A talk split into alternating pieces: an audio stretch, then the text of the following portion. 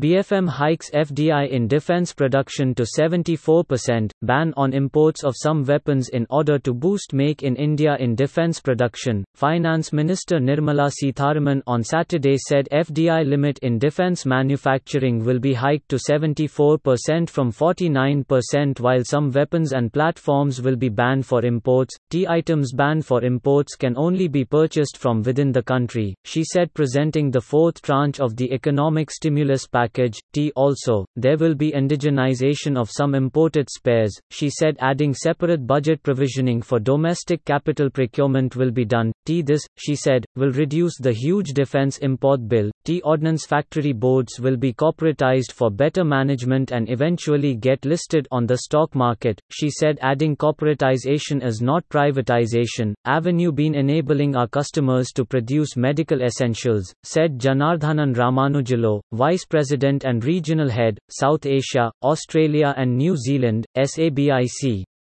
These products are used by medical frontline professionals as well as police, security and people at large for precautions and treatment.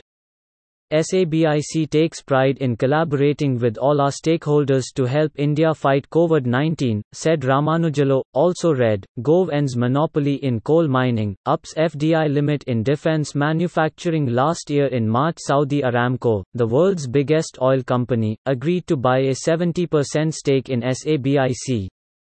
Saudi Aramco was valued at two trillion dollars in its initial public offering last December. S A B I C said it is producing the protective essentials through a deep understanding of customer needs, strong material know-how and ongoing research on applications.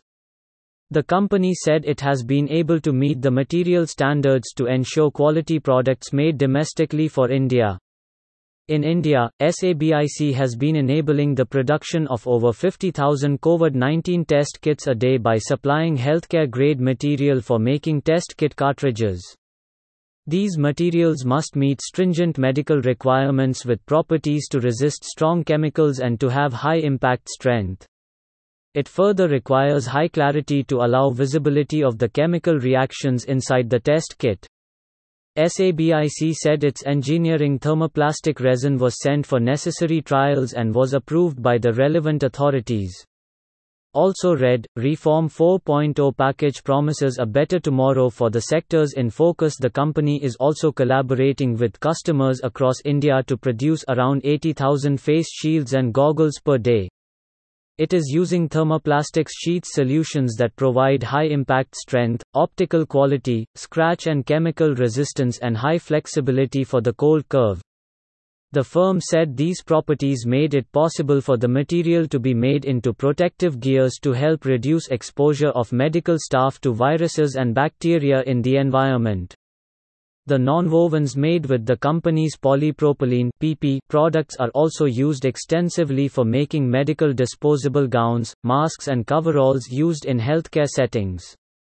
The firm said these materials provide excellent breathability and deliver critical properties that support the safety of patients and medical staff.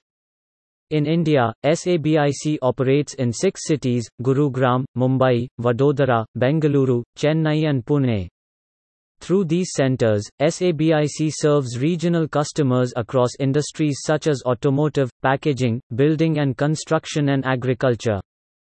In twenty thirteen, the company also set up the S A B I C Technology Centre in Bengaluru (S T C B), which focuses on leveraging India's research competencies.